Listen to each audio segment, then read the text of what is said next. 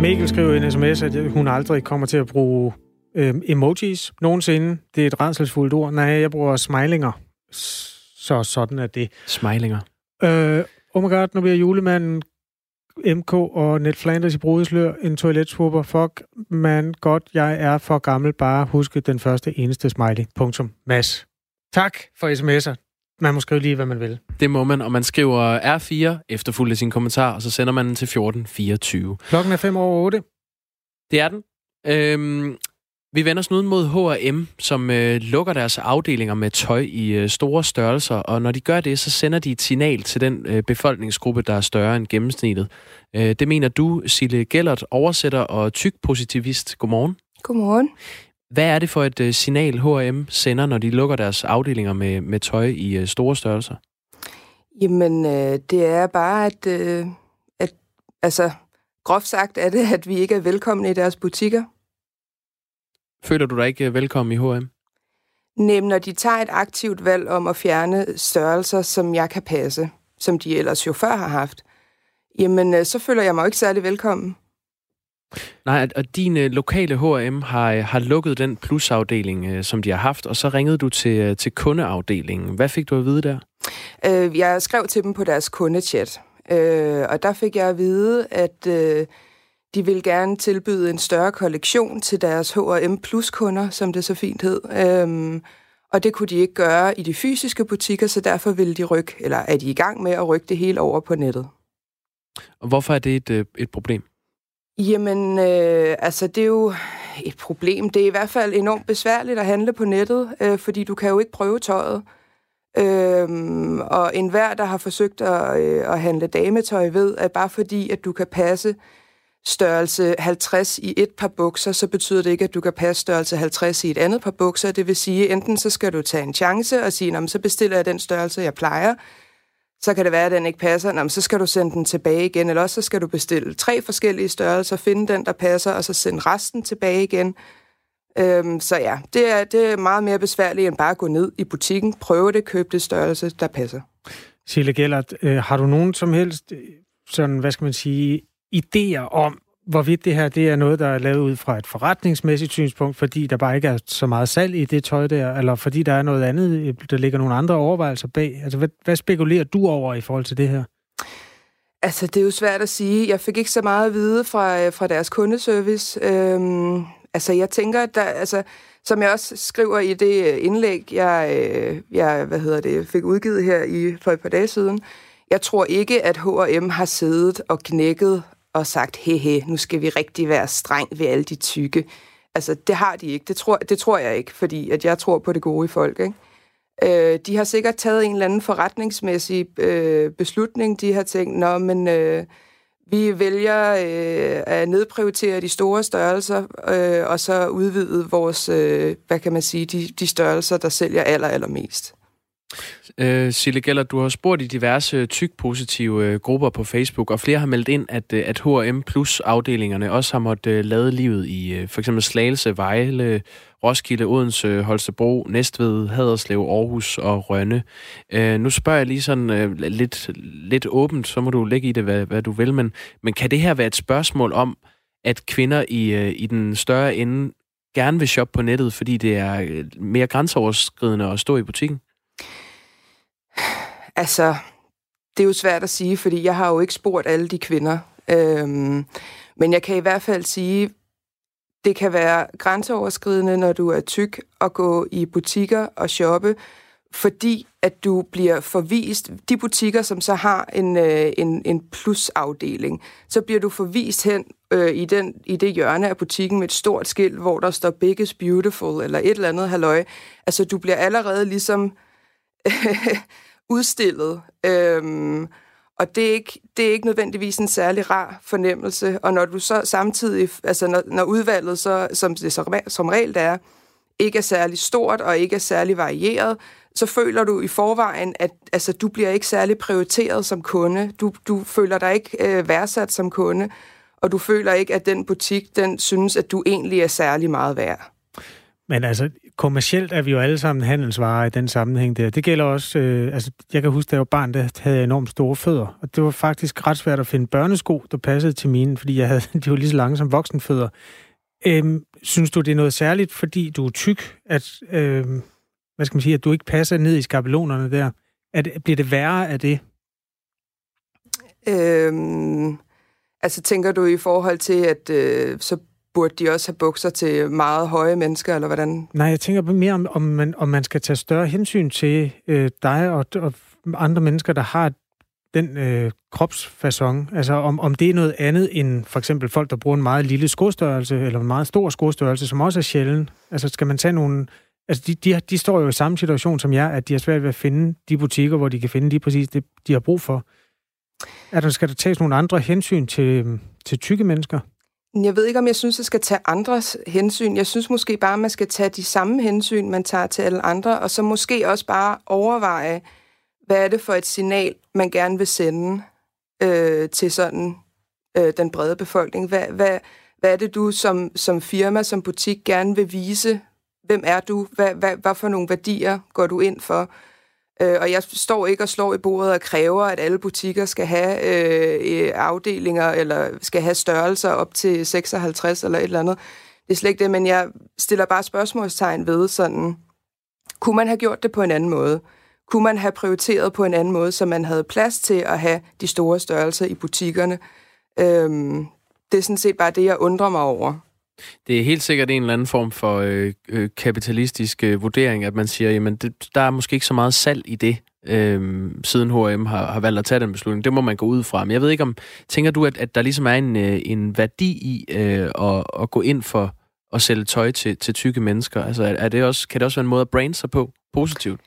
Ja, der er der en signalværdi i at sige, jamen prøv at høre, vi laver tøj, øh, som alle altså sådan meget groft sagt, kan passe. Ikke? Vi laver tøj til alle, øh, og det synes jeg, der, der er en positiv signalværdi i at, at, være, altså, at fremstille sig selv som åben og tolerant over for den idé, at der findes mange forskellige slags kroppe, og mm. der ikke er nogen kroppe, hverken størrelse eller form eller noget som helst, som er bedre eller mere rigtig end andre. Det synes jeg, der er, der er noget positivt i. Men, men det gør H&M jo også. Altså, de sælger jo også øh, de her kollektioner, øh, så bare kun online, fordi der måske ikke er så meget salg i dem i, øh, i butikkerne. Så hvis, hvis det er overvejelsen, kan du så forstå, at, at H&M har prioriteret sådan? Øhm, hvis de har undersøgt, altså jeg, jeg, igen, jeg ved jo ikke, hvor meget, øh, hvad, for nogle beslut, hvad for nogle overvejelser, der ligger til grund for den her beslutning. Mm. Men har de for eksempel undersøgt, hvorfor er der ikke salg i de store størrelser i vores fysiske butikker? Hvad er det, der gør det? Kunne vi gøre noget for at booste salget der, i stedet for bare at sige, vi flytter bare det hele på nettet, sådan. Nu ved jeg ikke, hvordan det er for dig at gå på udsalg, men jeg oplevede i hvert fald, da jeg var ude at kigge, at øh, de ting, jeg godt kunne tænke mig, de var næsten, det var næsten altid de store størrelser, som var til overs.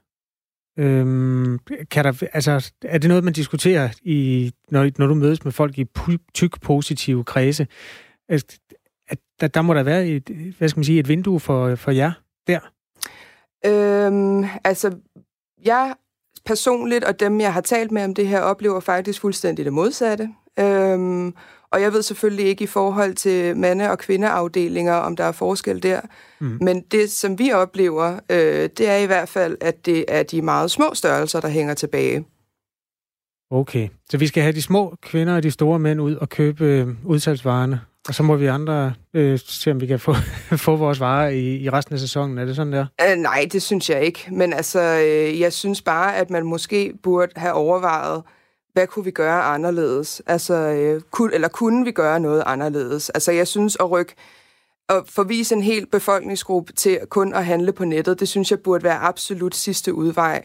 Og det ved jeg jo heller ikke, om det er, fordi H&M har jo sjovt nok ikke øh, kommet med nogen pressemeddelelse, de siger ingenting, så derfor så tænker jeg, altså det, det ved jeg ikke, om det er. Jeg ved, jeg ved ikke noget, men, øhm, men altså det, det er i hvert fald noget, jeg må, må sige virker meget sådan hemmeligt, øhm, at de sådan prøver at luske det ud, og ikke rigtig sådan øh, vil, vil, vil skilte alt for meget med det. Altså, det sender jo i hvert fald mig nogle signaler om, at det måske ikke lige er det, de synes, der er allerfedest, men altså... Ja.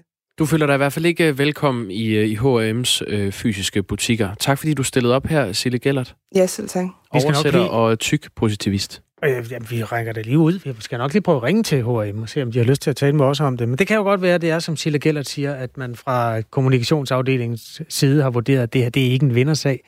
Så den øh, lukker vi ud samme dag, som der er politireform eller et eller andet, der kan tage shine. Det er klart. Klokken er kvart over otte. Det her er Radio 4 morgen.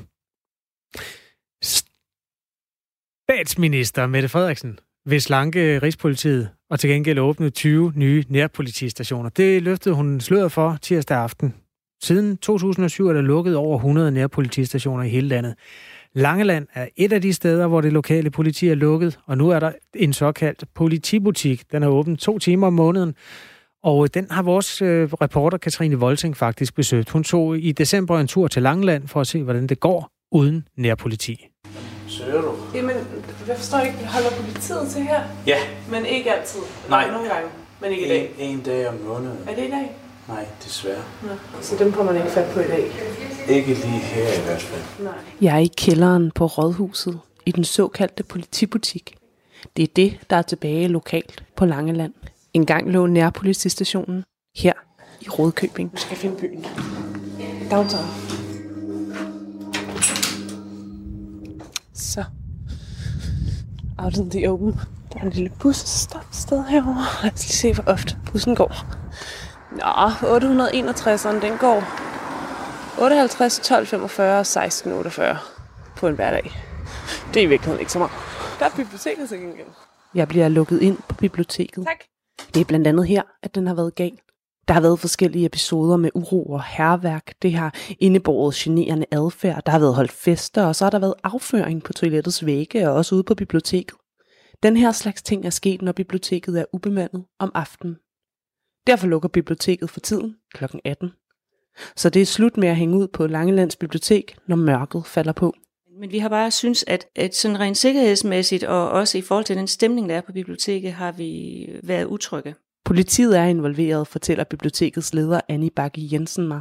Og selvom hun er tilfreds med politiets indsats en lang del af vejen, så halter det også i hendes optik nogle steder. Så jeg har også prøvet at ringe til politiet og har stået her en søndag og gerne vil have dem til at komme, og det gjorde de ikke. At man, jeg ringer i en konkret anledning, ikke også, og jeg får også fat i, i politiet, og så siger jeg så, om, om de vil komme, og så siger de nej, det har de ikke tid til. Og det kan jeg, der kan jo sagtens være sket et, noget meget alvorligt øh, i Svendborg, eller på Ærø, eller, eller i Odense Nyborg, hvor det nu kan være, fordi det er jo en samlet Fyns politiindsats. Altså jeg har stor respekt for, for politiet og, og alt det, de sådan skal drible med. Men vi må også sige, at når vi så står her øh, med et bestemt øh, problematik, og så de siger, nej, kan jeg regne med, at I kommer? Nej, det kan du ikke. Så tænker man så, nå, hvad gør jeg så? Altså, fordi man nogle gange står alene med det jo, ikke også? Der er altså et afsavn af politi her på biblioteket. Men hvad med downtown Rådkøbing? Jeg bevæger mig mod byen og finder gågaden. Rimelig død hovedgade. Hej. Hej. Må jeg spørge, hvad du hedder? Jeg hedder Claus David. Jeg kommer sådan set for at finde ud af, om du sådan øh, har oplevet øh, noget uro her på Langeland. Ja, men der er kørt en masse knallertbøller rundt her, som jeg er helt sikker på, at det ikke er lovlige knaller der. Nu kører jeg selv motorcykel og har kørt motocross, så jeg ved godt, at sådan skal det ikke lyde. De holder også vågen. De holder os om, om aftenen også. Om sommeren, der kører de rundt hele natten. Er det ikke noget, man kan få dem til at stoppe med, eller kan politiet ikke øh, skride ind der? Jamen, der er ikke noget politi her. Det, det er meget sjældent med dem i hvert fald. Hvad sker der, når man ringer til politiet? Jamen, så ser det lige, om, om de har en vogn, der har, har over af. Men hvis de ikke har, så, så sker der ikke noget. Men hvis de har, så... Men det er jo klokken 1, 2, 3 om natten, så det er ikke fordi, jeg holder mig vågen til at, at se, om de kommer her. Nu bor jeg selv inde i centrum, så vi er rigtig meget generet af det. Så ja, Altså, jeg knaller et bøllebanden. ja, Ved du, hvor de holder til, den her knallert bande? det ved jeg ikke. Nej, nej. Knallertbanden. Jeg går videre op mod Dybendal, en bar, der ser ud til at have åben, på trods af, at klokken stadig slår fem i dag. Tak. Hedder du Skjold? Ja. Okay. Og hvad laver du her øh, klokken 11.23? Jeg er ny en formdagsbajer. Jeg hedder Benny. Bor du her på Langeland? Jeg bor på Tul i Tulbøl. Tulbøl. Ja. Det er en by. Ja, den ligger 7 km herfra. Okay. Og altså, oplever du, at der er uro her i, øh, på Langeland? Nej, jeg ved godt, at det er det om ved biblioteket, men, men det er ikke noget, jeg mærker personligt, og slet ikke ud Tullebøl, der er ikke noget. Jeg, jeg kan ikke se problemet. At der er nogle unge mennesker, det, det er svært at mandsopdække dem, det har politiet ikke ressourcer til, og det kan jeg godt regne ud. Ja, de holder jo til nede ved biblioteket og, og nede på pladsen. Ja, det er over for Netto. Nu er de ja. gravet op, så nu er de nede ved biblioteket. Jeg forsøger at finde den her plads foran Netto, hvor de unge efter sine hænger ud. Der skal jeg også møde en ung kvinde. Hun hedder Karoline Almdal og er 21 år gammel. Hun er flyttet til Langeland for at kunne bo billigt med sin kæreste, og så har hun brokket sig over andre unge, der kaster med kanonslag, inde i en Facebook-gruppe, udkantsgruppen Langeland. Altså, jeg har ikke noget imod, de, slår, øh, de skyder de kanonslag. Jeg er lidt ligeglad, om de mister en finger, eller hvad fanden de gør, men de kunne det mindste gøre det et sted, hvor det ikke generer alle. Er det ikke lidt politiets job også at stoppe sådan nogen, eller hvad? Det er det jo, men hvis du ringer til politiet nu, så kommer de måske om to timer, hvis du er heldig. Der er meget problem med at få politiet herover, når det gælder. Det er ret svært at få dem over, netop på grund af, at de kommer helt fra Svendborg eller Odense af. Så det tager lidt tid. Synes du, det skaber sådan en utryghed som, som ny beboer her på Langeland? På et eller andet punkt gør det jo, fordi du ved, du ikke kan få dem over med det samme. Hvis du står og er blevet troet med en kniv eller et eller andet, så kan personen jo sagtens stå der en time, før politiet er der, og så er personen jo højst sandsynligt væk. Jamen problemet i, at der ikke er noget politi, eller nogen landsbetjent eller noget, det er jo, at man kan godt sige, at man, man tror, man kan tillade sig lidt flere ting, fordi så ved man, at der går tid før, at de kommer over. Jeg forlader Karolina og pladsen foran Netto. Jeg er på sådan nogle villavej her. Jeg skal tilbage til bilen og lidt syd på Langeland for at se, hvad der sker der. På vejen møder jeg postbuddet. Bag mig kører posten, som havde en rigtig god historie. Men han vil ikke bruges i radioen. Men han har altså også oplevet, at politiet ikke kommer, når man kalder. Jeg kører sydpå mod Humble. I Humble sker der ikke så meget igen. Det ser sindssvagt øget ud, det her. Det består sådan umiddelbart af en hovedgade med rimelig krakelerede overflader. Så er det en butik, der var ophørt. Jeg hopper ind i Humbles bar. hvad, hvad, hed, hvad er dit fulde navn? Ole Mogensen. Og du ejer den her spar? Ja, det kan du tro, jeg gør. I Humble? Ja. Der er jo snak om, at der mangler nærpoliti her på øen. Er det noget, du savner? Nå, jamen det, det var der nok behov for jo. Det er ingen tvivl om det. Hvorfor er der behov for det? Jamen det er det for, hvis man har et eller andet, et eller andet patrulje og så videre, man ser, at folk kører ordentligt, og, og den dur der, hvis der er jo nogen, der er ty, hvad hedder, tyveri og noget, at man så, de så kommer med det samme rådner det ikke. Og der er jo ingen patrulje her mere nærmest. Men kan du huske, hvordan det var før, da der var den her øh, lokale politiindsats? Ja, ja, for det, de kom med dagligt nærmest jo. Og hvordan var det? Jamen, det var da fint. Vi har kontakt med dem jo. Og de, og de vidste alle de 20 knæk, der, der var rundt omkring. Og dem vidste de på forhånd jo ikke. Og nu i dag, så er der nogen, der er kæft om noget af det. Men det er jo politireformen, der er skyld i det der, ikke? Kunne du godt tænke dig at få noget politi tilbage til øen? Simpelthen, og det burde komme hurtigst muligt. Det er jo det hele, hvor servicen bliver. Det er jo læger, og det er jo alt muligt, at der bare der bliver kort herfra, ikke? Hvordan er det at opleve det, altså når man har boet på Langeland i 70 år? Jamen, det er jo hyggeligt. Selvom de fleste peger på, at det er i Rudkøbing, der er problemer, så har der altså også været ballade nord på øen. Blandt andet i Lohals Havn. Så der tager jeg op. Det bliver Prins, der fløjter. Han er formand i Lohals Havn. Her har de haft flere indbrud på havnens kontor. I maj måned røg pengeskabene, nogle elløbehjul og ruderne blev smadret, og seneste indbrud var i juni måned her i Banjen, hvor vi sidder. Sejlerstuen på Lohals Havn. Men hvem er det, der gør det, spørger jeg ham. Altså, der går sådan en, en, en vidighed her på Nordlangeland, der, hvor vi har nogle store sommerhusområder. Øh, og når der kører en, en varevogn med øh, fremmede nummerplader på, så siger vi normalt, at det er rumænerne, der er ude, og det er jo lidt nedladt, ved jeg godt, og sådan skal det vel heller ikke helt opfattes. Men det er udlændinge, der er ude og, øh, og hente bestillingsvarer. det kan være fjernsyn, fladskærme, øh, designmøbler med videre, der skal hjem og sælges i øh, hjemlandet eller et andet sted, normalt i de tidligere øst, østeuropæiske lande. Fordi det er jo så enkelt, at der er jo ikke en politimand øh, nærmere end Svendborg, og derefter aften, så er det i Odense, og der, altså, de kommer jo aldrig nogensinde herover, selvom man ringer efter dem. Det har vi også erfaring med. Det er godt nok blevet anderledes, efter man både nedlagde landbetjentområderne har, og i særdeleshed, da man nedlagde politistationen i Rudkøbing. Men efter det, der er det jo lovløst område at rejse rundt på Nord- og Sydlangeland, øh, fordi der, du ser jo aldrig skyggen af en øh, embedsmand eller en politimand. Men altså, jeg kan jo se på dagspressen, at øh, det er det samme problem i Rudkøbing. Der ringer man og ringer man og ringer man jo også efter politiet, og der sker aldrig en dyt altså. Og midt på Søndergade, som du lige har kørt ned af her mod havnen, der lå politistationen i Lohals. Og der var en landbetjent, Paul Hansen, som rykkede ud når som helst, der var bud efter ham. Og det vidste alle lømlerne i Lohals. De vidste sgu godt, at Paul Hansen boede i byen, og han var håndfast, og han kom ud, hvis der var lidt optræk til noget ballade.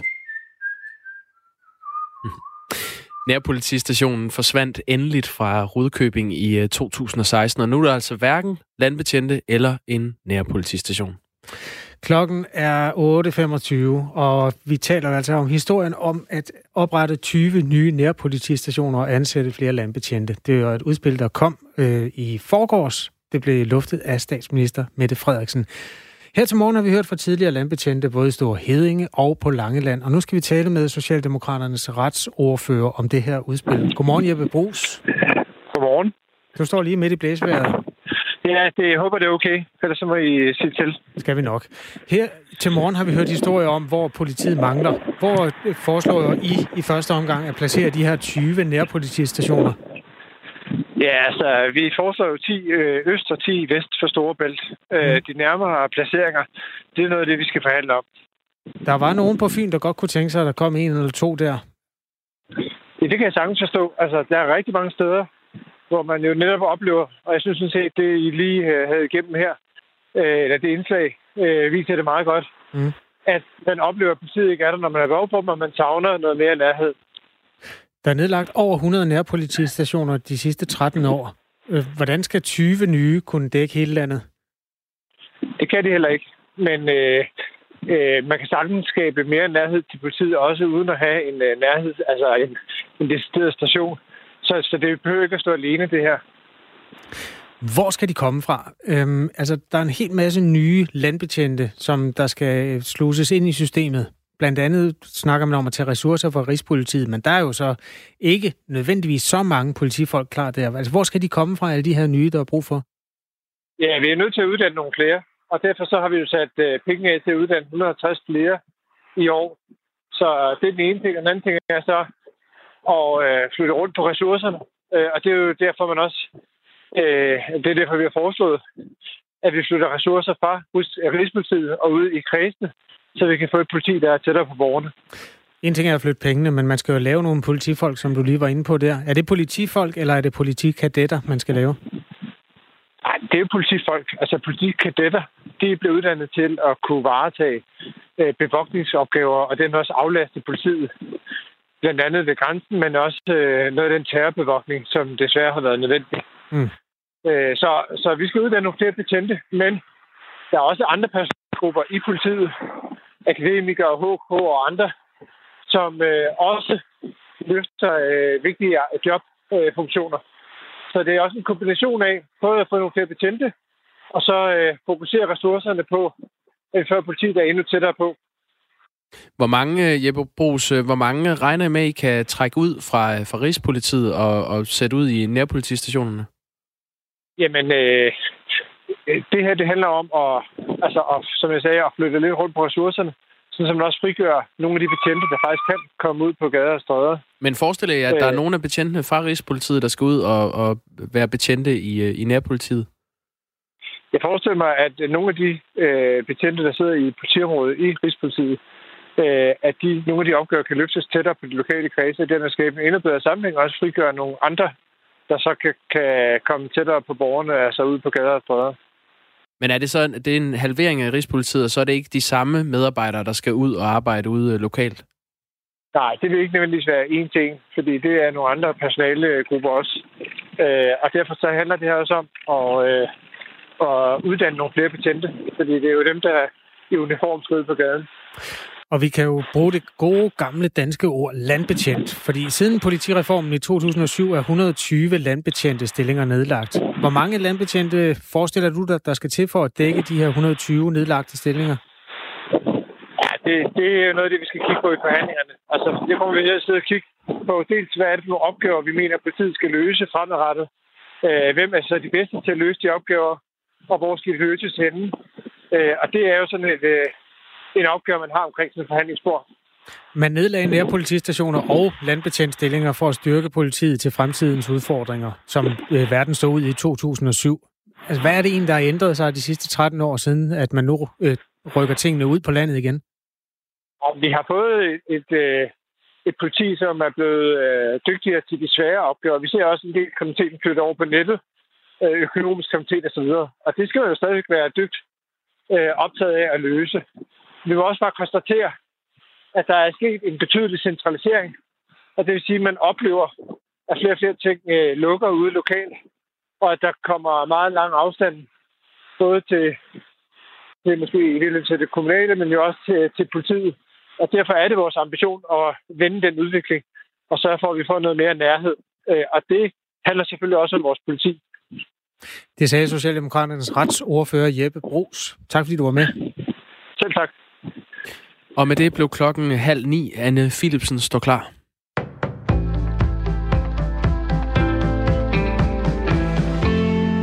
Der er et nyt samarbejde på vej mellem beredskabsstyrelserne i Norden. I dag der skriver beredskaberne i Danmark, Norge, Sverige, Finland og Island nemlig under på en fælles erklæring om et tættere samarbejde. Beredskaberne kan allerede i dag hjælpe hinanden ved store skovbrænde eller oversvømmelser, men med den her erklæring, der vil de i højere grad komme til at arbejde på samme måde og også tale mere sammen. Helt konkret så skal de lave fælles øvelser og dele viden med hinanden om, hvilke ekstreme vejrforhold, der kan ramme landene, og så skal de også begynde at bruge det samme udstyr. For i dag der er det nemlig sådan, at Sverige og Danmark for eksempel spuler med forskellige brændslanger, og det gør det altså svært at hjælpes ad med at slukke brænde. I Danmark er det Beredskabsstyrelsen, der for eksempel pumper vand væk ved oversvømmelser, og Henning Thiesen, der er direktør for styrelsen, han ser det her nye samarbejde som en gave. Fra dansk side har vi det at vinde, at vi får en sikkerhed for, at hvis vi kommer ud i ekstreme situationer, så får vi bistand udefra, siger han. Boligkøbere skal forpligtes til at udskifte de gamle brændeovne, det siger Miljøminister Lea Wermelin til Jyske Vestkysten. Inden for 12 måneder efter et huskøb, der skal brændeovnen være skiftet ud, hvis den er fra før år 2003, lyder forslaget fra ministeren. Ellers så kan der vanke bøder. Pointen med forslaget er at tage de første skridt mod renere luft herhjemme, lyder det fra Lea Wermelin. Både Enhedslisten og SF har tidligere foreslået en lignende ordning. Partierne vil sætte ind på området, fordi brændeovne i Danmark de står for 70 procent af partikelforureningen. Og det er altså især de ældre modeller, der fylder i det regnskab, fordi det udleder op mod fem gange så mange partikler, som nyere brændeovne gør. I forslaget lægger Lea Wermelin op til, at Miljøstyrelsen skal føre tilsyn med, hvorvidt boligkøberne lever op til reglerne, og hvis de ikke gør det, så skal det kunne udløse en bøde på 5.000 kroner. Regeringen forventer, at hvis lovforslaget her træder i kraft, så vil 12.000 brændeovne blive udskiftet allerede det første år. Tre kristne friskoler har fået en anmærkning fra Styrelsen for Undervisning og Kvalitet, der også bliver kaldt STUK, under Undervisningsministeriet, det skriver Kristeligt Dagblad. Stuk har set nærmere på faget sundheds- og seksualundervisning og familiekundskab på tre kristne, to muslimske og fire ikke-religiøse friskoler. Og her skiller de kristne friskoler sig ud ved blandt andet at bruge undervisningsmaterialet Jeg er køn, der er udgivet af Indre Mission og andre kirkeligt konservative organisationer, og bruge Indre Missions portal, der hedder adamogeva.dk. Og det har altså fået en anmærkning fra Stuk. Styrelsen skriver blandt andet, at materialerne efter styrelsens umiddelbare opfattelse fremlægger en forholdsvis ensidig forståelse af, hvad der definerer det rigtige og det forkerte i forhold til unges livsstil, relationer og seksuel sundhed, og herunder også i forhold til homoseksualitet. Og samtidig så understreger styrelsen vigtigheden af, at der ikke bliver lavet en ensidig anvendelse af materialet, og at der skal lægges vægt på i undervisningen, at eleverne også diskuterer og tager kritisk stilling til indholdet. Og den balance, den er skolerne allerede opmærksom på, påpeger Hans Jørgen Hansen, der er daglig leder, daglig leder af Foreningen af Kristne Friskoler. Han pointerer, at de kristne friskoler de bruger det her undervisningsmateriale som supplement til andet materiale, blandt andet fra organisationen Sex og Samfund og fra Gyldendal. Men han undrer sig over signalet i, at styrelsen kun har vurderet, at det er det konservative seksuelle materiale, som eleverne skal forholde sig kritisk til. Vi tager, vi tager en vejrudsigt her til sidst. Den kommer fra DMI og byder på tørt hver i dag. Mest skyet, men i løbet af dagen der får vi chance for lidt eller nogen sol, især i den nordlige del af landet. Temperaturerne de lægger sig mellem 6 og 9 grader.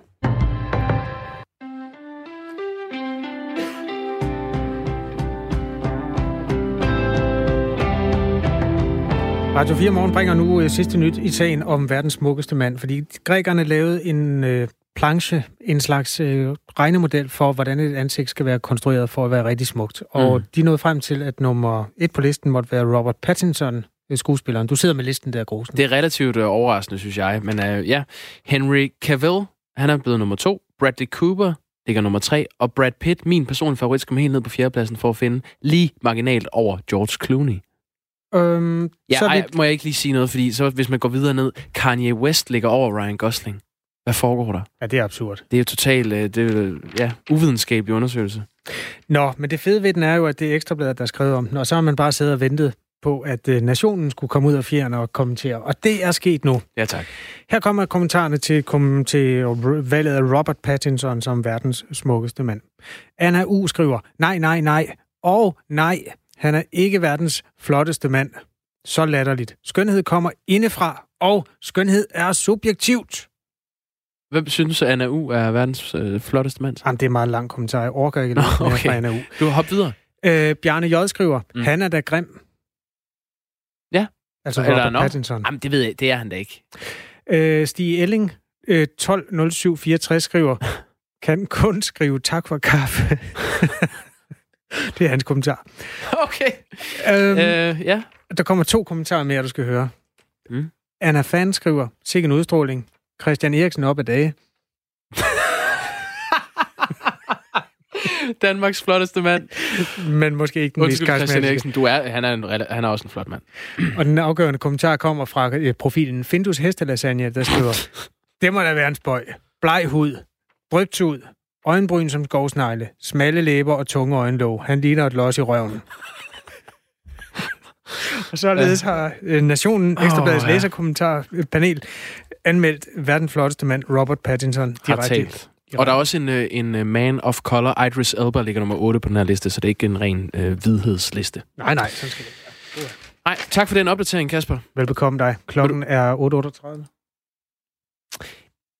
Og så til noget helt andet. En øh, sag på Lyngby Handelsgymnasium, øh, hvor en elev har fået en advarsel af ledelsen for at skrive en klumme, har nu også vagt forarvelse på Christiansborg. Godmorgen, Katarina Amitsbøl. Ja, godmorgen. Uddannelsesordfører for Konservativ Folkeparti. Øh, Katarina Amesbøl, i går havde vi rektor øh, fra Lyngby Handelsgymnasium med igennem her, og vi har også talt med Katrine Fischer, der har skrevet det her omtalte debatindlæg til Berlingske. Og øh, vi er stadig et stort spørgsmålstegn her i studiet. Vi forstår ikke, hvad det er, der er på spil i den her historie. Så prøv lige at øh, forklare os sagen fra starten. Hvad er det, der efter øh, din mening står i det her debatindlæg? Ja, det som er på spil, det er vores ytringsfrihed.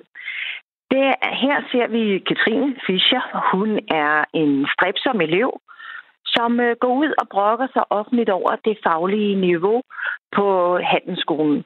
Hun er også lidt polemisk, og hun øh, skriver også lidt noget om sine, øh, sine medelever, og siger, at nogle af dem kalder dem dogne og andre ting. Øh, men jeg ser det som et opråb for en, som egentlig faktisk gerne vil noget. Og øh, det, der så sker, det er, at rektoren derude, som er jo den øverste magt, øh, autoritet, kalder han ind til en samtale. Det kan man jo godt gøre. Men simpelthen truer hende. Truer hende, hvis hun skriver mere. Og øh, truer hende også, hvis hun nu øh, ikke altså, overholder, at hun ikke vil skrive mere, og også fortæller om det, så kan det få skrappere sanktioner. Og her synes vi altså simpelthen, at her får vores ytringsfrihed virkelig nogle stramme øh, tommelskruer på. Hvordan, Og hvordan, meget, jeg tror lige, vi skal ja. dvæle lidt ved, hvordan ser du, at rektor truer øh, Katrine Fischer? Altså, det står der direkte. Altså, rektor har jo lavet et brev, som er jo offentliggjort også, hvor der står simpelthen, at vi kan tage skrappere sanktioner og, og andre midler i, øh, i brug hvis hun øh, fortsætter med at kritisere handelsskolen. Godt. Så er sagen på plads. Nu er den så endt på, øh, på Christiansborg. Øh, hvorfor er den det? Det er fordi, det handler om vores ytringsfrihed. Vi vil jo, øh, vi jo gerne lære vores børn og unge om, at vi har øh, demokratiske rettigheder, og særligt vores ytringsfrihed, og vi skal kunne diskutere åbent og løse konflikter gennem dialog, og ikke gennem trusler og magt. Derfor synes vi det er, derfor synes jeg som politiker, at det her er meget bekymrende. Fordi det er jo ikke noget, vi ser første gang. Og nu er hun en af de der stræbsomme elever, og hun er borgerlig liberal. Hun har sikkert provokeret en rektor der på øh, handelsskolen, som så virkelig prøver at, at sætte en, øh, en mundkur på hende. Og det synes jeg er dybt bekymrende. Det er jo ikke første gang, vi ser det her, at der er sådan en form for øh, episode på en uddannelsesinstitution. Jeg synes, at der vi skal tage det seriøst, fordi vi jo, det må ikke øh, være sådan, at øh, elever, studerende, ikke tør åbne munden og forholde sig til, hvor det er, de læser, studerer og engagerer sig i en samfundsdebat. For det er, jo, det er jo en samfundsdebat, der kører lige nu. Lad os lige prøve at slå fast, hvad det er, hun har brugt sin ytringsfrihed til. 18-årige Katrine Fischer går i 2G på Lyngby Handelsgymnasium og skrev en klumme i Berlingske mellem jul og nytår, hvor hun blandt andet kritiserede sine medstuderende for at være sløve og ugidelige. I den øh, dyre første udgave var der en bestemt elev, der vist nok kunne identificere sig. Den er så blevet rettet øh, per 10. januar, så den ikke længere, altså den pågældende person, som bliver kaldt rimelig doven, øh, ikke kan identificeres. Øh, men det er sådan det, der er det generelle budskab fra Katrine Fischer, at øh, ja, altså, at de, hendes medstuderende er sløve og ugidelige. Ja, og det synes jeg, som en rektor, som en ledelsesopgave, skulle man jo tage det op og diskutere med hende. Man kan jo selvfølgelig sige, at hun er gået for langt ud på de digitale medier, så kan man også diskutere det. Altså, der er jo nogle retningslinjer, vi skal lære vores børn og unge, hvordan man agerer på de sociale medier. Der kunne man have taget den op der. Så skulle man jo op og høre på hende, hvad er problemet, og så må man jo løse det altså lokalt. Men det at gå ud og true en elev og give skrappere sanktioner, hvis man kritiserer mere, der synes jeg, at rektor går helt over stregen. Og der har, synes jeg, at rektor har en dårlig sag.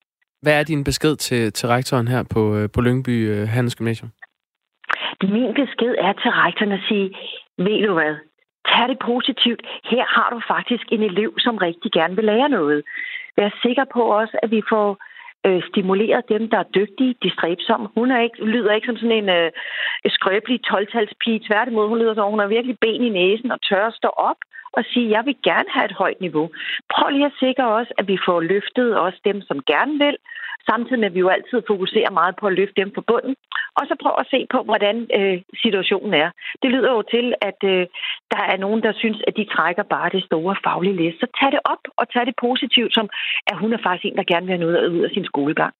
Og så diskutere også lige, hvordan man opfører sig på de sociale medier. Man må jo ikke hænge nogen ud. Nej, nemlig det. Når man kommer med injurierende udtalelser om sine medstuderende, så er en mundkur vel mere end berettiget, står der i en sms fra en lytter her. Altså, vi skal jo ikke... Det er jo ikke... Hun har heller ikke nævnt nogen med navnsnævnelse. Der er nogen, der kan føle sig truffet. Det er jo nogen, der kender det. Men for os udefra, altså, var der jo ikke nogen, vi kunne pege fingre af. Hun hænger jo også politikerne ud af uddannelsessystemet, men jeg føler mig jo ikke på den måde truffet, og jeg synes også, det er fint nok. Nu har vi så meget fokus på, at vi skal fjerne karakterer, og der er alt for meget pres for de unge. Og nu skal jeg lige forstå, Katrine Amesbøl, så du mener ikke, at det er injurierende, det der er blevet sagt her? Nej, jeg synes ikke, at man skal have mundkur på. Jeg synes, hun godt, man kunne tage det op lokalt øh, med rektor og sige, hey, der er måske lige, tage den op med hende og sige, der er du måske lige nok skarpe ude på de sociale medier. Men du skal jo ikke begynde at give hende mundkur på, og ikke at true. Hun kan jo ende med at true med at blive smidt ud, og det synes jeg jo er langt over stregen. Lige her til sidst, øh, Liberal Alliances øh, uddannelsesordfører Henrik Dahl har kaldt børne- og undervisningsminister Pernille rosenkrantz teil i samråd om den her sag. Øh, støtter du op om det? Ja, altså jeg synes faktisk, det er godt, at vi får sat øh, et politisk fokus på vores ytringsfrihed, og også at vi får støttet de unge i, at de må godt råbe op. Men selvfølgelig skal man gøre det på en ordentlig måde, men de skal ikke føle sig begrænset eller truet af, hverken på deres karakterer eller ret til at studere, vil de råbe op. Hvis man ikke skal gøre det som ung og studerende, så ved jeg ikke, hvor man skal gøre det. Og det er altså vigtigt, at, øh, at det er også her fra Christiansborg, at vi sætter et stærkt politisk signal om, at det må de godt. Det sagde Katarina Amitsbøl, uddannelsesordfører for Konservativ Folkeparti. Tak for det. Jamen selv tak, og god dag. I lige måde. Klokken er 8.44, Og øh, nu skal vi snakke om cykelsport, eller det skal vi sådan set ikke, men det er jo i familie med cykelsport. Måske den øh, sportsgren, der er tættest på, nemlig doping. Og det er historien om Jakob Fuglsang, som er blevet sat i forbindelse med en meget berømt dopinglæge, skråstreget berygtet. Han hedder Michele Ferrari. Det store spørgsmål er selvfølgelig, hvor meget fugls føde der er på den her sag. Øhm, det, der stod i overskrifterne, var, at øhm, han har forbindelser til den her dopinglæge. Det skrev både Politiken og Danmarks Radio 2. februar, med henvisning til en lækket rapport fra antidopingenheden, der hedder Cycling Antidoping Foundation. Og nu sviger rygterne bare. Godmorgen, Werner Møller. Godmorgen. Professor i idræt ved Aarhus Universitet. Når du øh, ser den her historie, hvad er det så, du ser? Jamen, da jeg hørte om den historie første gang, så tænkte jeg, føj for pokker. Øh, det er Danmarks Radio, der øh, lægger, øh, eller der melder om en lækket rapport, som bringer øh, Fuglsang i forbindelse med Ferrari, hvilket ville være det samme som, hvis det var sandt, at han var færdig i cykelsporten. Så jeg tænkte, det her, det er delen bank med alvorligt. Hvad er så øh, virkeligheden i det, som du har, nu har du haft noget tid til at sætte dig ind i det? Jamen, så bliver jeg jo mere forundret, sådan som dagene går, fordi at det starter med, at, øh, at der er den her rapport, som sætter ham i forbindelse med, øh, med Ferrari. Men øh, i rapporten, der hedder det så, at man kan ikke etablere en forbindelse øh, mellem fuglesang og øh, Ferrari. Og så sker der det, at Danmarks Radio, de øh, prøver at få fat i Jakob Fuglsang, som ikke mener, at han har noget at svare for. Og de siger, at vi kan ikke få en kommentar fra ham. Og, og, og den kører jo ikke bare en dag, den kører to dage og tre dage. Og hver dag, der åbner Danmarks Radio med øh, Henrik Liniger, øh, som i sin begejstring over hans sejr sidste forår i Liège, Bastogne Liège, øh, altså Fuglsang sejr der, øh, hvor han sådan er overstrømmende begejstret over at se, at vi har den her dansker, der har vundet. Og når man kobler det til mistanken, så bliver etableringen jo, at, Mika, at, at uh, Fuglsang har vundet det her på snyd. Og det kører altså den ene dag efter den anden. Og så tænker jeg, nu kommer han med benægtelsen. Og så, fordi det er Danmarks Radio, det er ikke Ekstrabladet, det er ikke uh, kig ind, Nej, det er ikke se og høre. Det er uh, den, det medium i Danmark, som er det troværdige medie. Da de så... Uh, da, da, da, da de så øh, kommer med den her, og han kommer med benægtelsen, øh, Fuglsang, så tænker jeg, okay, nu springer Danmarks Radio bomben, for de har billedet. De har simpelthen billedet af, at Fuglsang står og taler med Ferrari, for ellers ville de aldrig have kørt den. Altså, det tænker du, de har? Det tænker jeg selvfølgelig, mm. de har, for ellers ville Danmarks Radio da ikke tage den op, hvis ikke de havde et væltende bevis, og de ville ikke køre over den tre dage i træk. Vi skal lige have manden frem og benægte, og så knaller vi ham. Men nu bliver det en mediehistorie, Werner Møller. Er der noget i den rapport, du har kigget i den? Altså står der noget om, at øh, Jakob Fuglsang han har taget stoffer? Jeg har ikke kigget i den. Jeg har kun, hvad der er øh, fremgået af medierne om. Den er, ikke blevet, den er kun blevet lækket til journalister, den er ikke blevet lækket til mig. Ah, okay. øh, men det, der øh, fremgår øh, nu, hvor det er sådan, at, øh, at, at øh, organisationen selv har været ude og, og, og, og tale om det, så siger de, at de kan ikke etablere en forbindelse øh, mellem, øh, mellem øh, Fuglsang og, øh, og Ferrari, og at de ikke vil sende den videre til UCI. Hvad betyder øh, det i dopingsprog? Jamen det betyder, at der er ikke nogen sag, øh, som, som, som øh, de vil forfølge. Og det, de nu er i gang med, det er, at de vil prøve at undersøge, hvordan den læk af den rapport overhovedet kunne ske. Ikke? Den skulle ikke have været lækket. Det lyder som om den ikke engang skulle have været lavet, fordi man siger, at man undersøger en sag, og så finder man ud af, at der ikke er noget i den sag. Er det så ikke bare en Nej, rapport? Nej, fordi sagen er jo, at, at, at når man har øh, cykelrytter, der har været meget, meget doping i cykelsporten, når man har øh, ryttere, som præsterer rigtig, rigtig godt, så kan der meget let opstå rygter. Og hvis der er et rygte om, at Fuglsang han er i gang med et eller andet øh, slemt med en dopinglæge, så er det oplagt interessant for antidopingmyndigheder at undersøge, om der er noget i sagen. Det sætter man så ind på for at se, om der er noget i de her rygter. Der bliver skrevet en rapport, som siger, at vi kan ikke etablere en forbindelse her imellem. Og der burde den sådan set være blevet begravet. Men da den bliver lægget til øh, medierne, og der er ikke Ekstrabladet, men Danmarks Radio får fingre i den, og de blæser den op, så er det jo lige pludselig nu etableret, at han har en forbindelse til Ferrari, uanset om han har det eller ej. Øh, han kan, man, man kan ikke gøre det ugjort. Altså, du kan ikke, øh, det æg, der nu er blevet knaldet øh, øh ned over hovedet på, på, øh, på fuglsang, det kan du ikke øh, retablere. Det er så et, øh, der, hvor du i virkeligheden træder i karakter som den type dopingdebattør, du også er, fordi der er jo sådan den filosofiske tilgang til det her øh, dopingspøgelse, som var hvilet over øh, cykelsporten i rigtig mange år. Synes du, det her det er noget, som Jakob Fuglsangs øh, eftermæle har taget stor skade af? Absolut. Absolut. Altså, nu er han jo, øh, hvis du prøver at google øh, fuglesang og Ferrari, altså hvis du øh, doping og så, nu er han jo op, øh, nu, nu vil der til evig tid stå, at han har haft en eller anden, der er noget dodgy ved ham, fordi at han på et tidspunkt blev sat i forbindelse med det her, og mm. ikke af et tilfældigt øh, sladermedium, men af det højeste, det, det, det mest troværdige medium, vi har i Danmark. Altså det, der er boldværket mod fake news. Hvordan er det med cykelsportens troværdighed generelt? Altså, skulle han ikke også bare have været lidt hurtigere? Altså, han kører for et, et øh, hold, som er befængt med døb, dopingspøgelser. Den der lysblå dragt, der er klæbet alt muligt til den. Øh, Astana-holdet, som holder til øh, uden for landslov og ret. Altså, er han ikke også i en position, hvor han skal være lidt hurtigere til at lukke sådan en historie ned? Jo, men altså, nu er manden jo øh, bedre til at køre på cykel, tror jeg, end han er uddannet. Øh, og, og, og, og, og han er jo ikke uddannet kommunikationsrådgiver øh, øh, øh eller noget. Øh, der går panik i ham, vil jeg tro, da det er sådan, at det her, det er lige pludselig, hvad fanden gør man nu? Øh, og så prøver han at spørge sin, øh, så prøver han at spørge sin, sin, sin, sit hold, og så siger det, den tager vi. Du skal ikke udtale dig, den tager vi. Der er ingenting i det. Vi, øh, vi skal nok lave den her. Og der er det bare sådan, at, at cykelsporten er stadigvæk ekstremt amatøragtig i forhold til, hvordan en Premier League-klub ville have håndteret det her pivringe. Det, de gør faktisk, det er, at de sender to enslydende øh, øh pressemeddelelser ud. Ikke? Jeg tænkte, at om deres øh, øh personlige, altså deres presserådgiver var på, på akkord, siden at Lusenkos og Fuglsangs pressemeddelelser er identiske. Det er helt idiotisk. Ja, så lyder det jo i den grad... Men, men, det, kan man ikke, men det kan man ikke klandre øh, øh, Fuglsang for, fordi han har bare fået at vide, øh, øh, du holder bøtte, og vi tager den. Fordi vi, vi, det har vi magt over. De har så ikke en klap magt over det. Det er amatører, hele banden.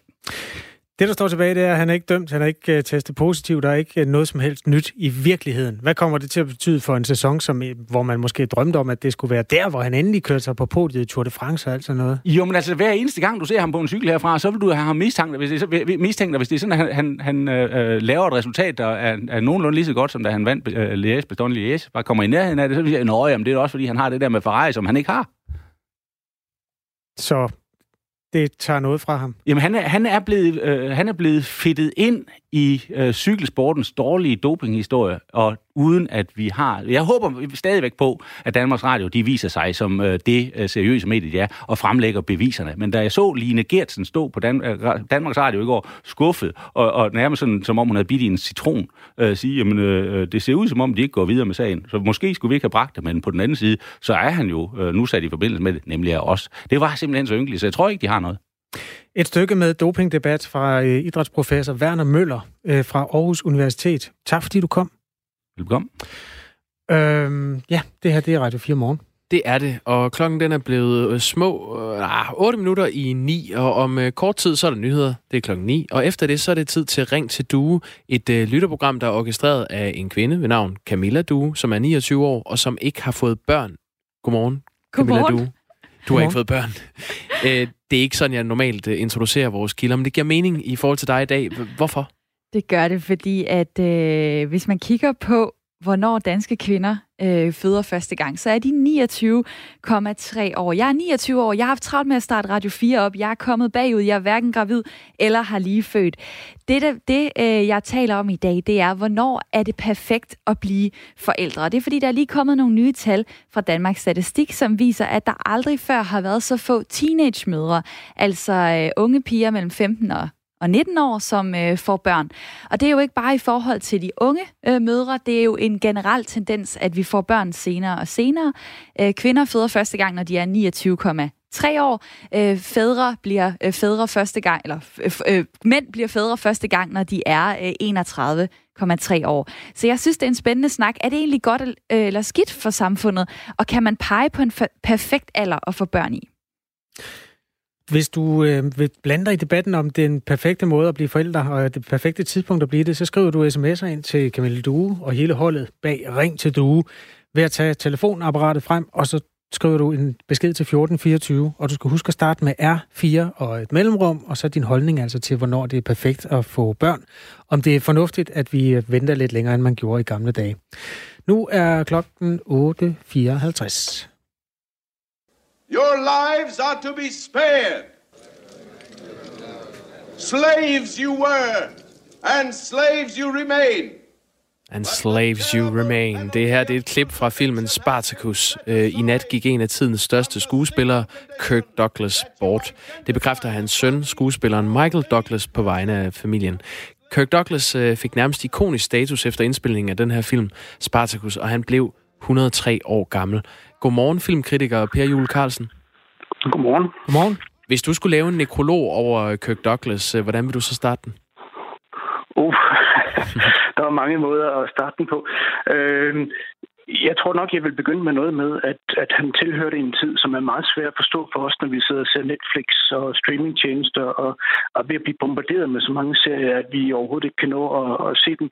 Altså, han, han tilhører den, den gyldne tid, den gyldne alder for Hollywood.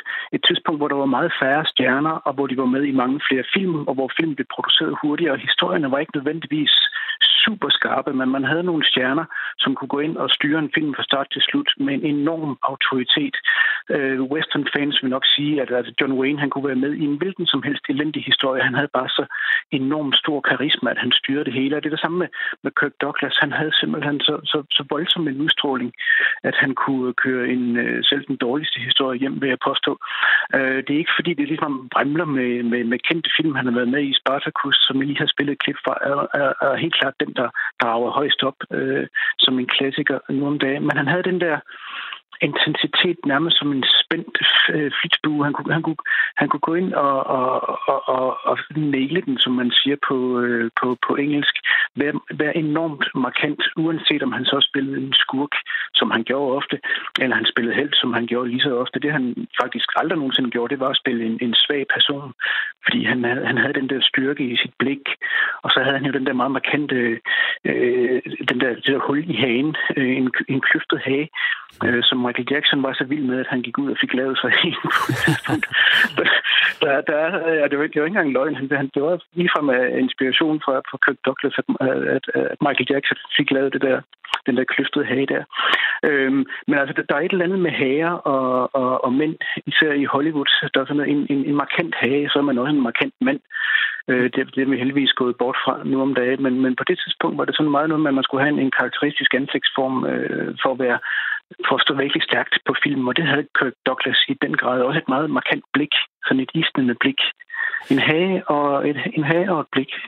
Kirk Douglas, han, han indspillede jo i løbet af sin karriere 90 film i forskellige genrer, som uh, westerns og krigsfilm og, og så videre. Hvilken betydning har, har Kirk Douglas og uh, hans hage haft for, for filmbranchen? Øhm, jeg vil sige det på den måde, at han, at han står jo som sådan en, en, en, et, et monument for en særlig tid, hvor man kan også man kan også diskutere, hvor meget der er tilbage af den, fordi som nævnt, så er der, altså, filmbranchen ændrer sig sindssygt meget i de her år.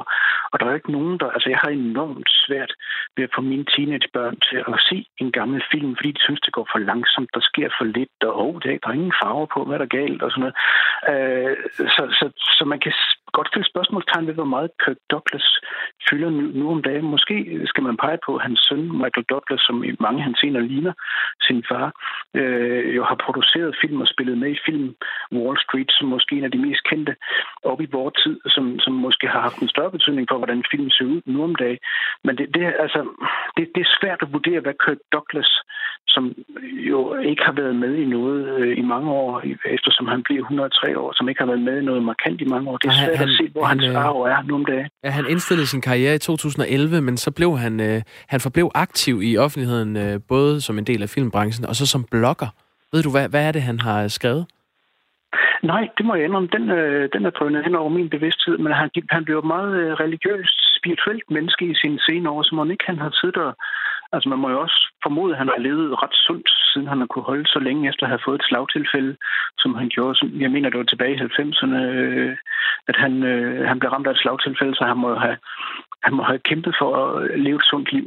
Måske det er det, det handler om. Per Jule Carlsen, lige præcis i dag er der kommet sådan en undersøgelse ud, hvor nu en gammel græsk opskrift på det perfekte ansigt er blevet kørt hen over alle de øh, aktive skuespillere, og så har man fundet ud af, hvem der var pænest, og fundet frem til, at det er Robert Pattinson, og så lidt længere nede ligger Brad Pitt og George Clooney og andre pæne mænd. Synes du, han var en, en flot mand egentlig, sådan i, i tidsperspektiv? Øh, hvor vil du anbringe ham på top 10 over de flotteste filmansigter ever? Det er ikke godt nok. Det er en virkelig svære spørgsmål, I har her til morgen. Men, det er men, øh, Altså, hvis vi nu hvis jeg nu skifter smukke ansigt ud med markant ansigt, så tror jeg, jeg vil placere Kirk Douglas absolut i nummer 5, måske også helt op i, øh, på en førsteplads, fordi han havde den der helt særlige øh, stålsatte udstråling. Øh, der var en kritiker engang, der skrev, at han var sådan lidt som en kniv. Altså, han skar sig ind i folks bevidsthed. Og han har jo selv øh, i forskellige sammenhænge slået fast, at han opfattede sig selv som et dumt svin. Hvis han skulle pege på det dummeste svin, han nogensinde har mødt, så var det faktisk ham selv. øh, og Burt Lancaster havde sagt, at, at øh, det, det var Kirk Douglas måske den første til at sige, og han ville så være den anden til at sige det. Øh, og, og, og Kirk Douglas har selv sagt, at det handlede om, at han voksede op under meget svære kår øh, i, i New York. Han, hans forældre kom jo fra, fra det nuværende Hvide Rusland, og egentlig hedder han Isur Danilovich Demski. Mm. Øh, men han ændrede altså filmnavn til Kirk Douglas. Så han, han, har haft, han har haft et hårdt liv, og, og, og har kæmpet sig til en plads som en, en, en stor stjerne. Det tror jeg nok er, har noget at gøre med, eller det er det, der peger på, at han har, han har været så stålsat, når han har spillet skuespil. Det sagde filmkritikeren med de store brune øjne, det markante ansigt, Per Jule Carlsen, om Kirk Douglas. Tak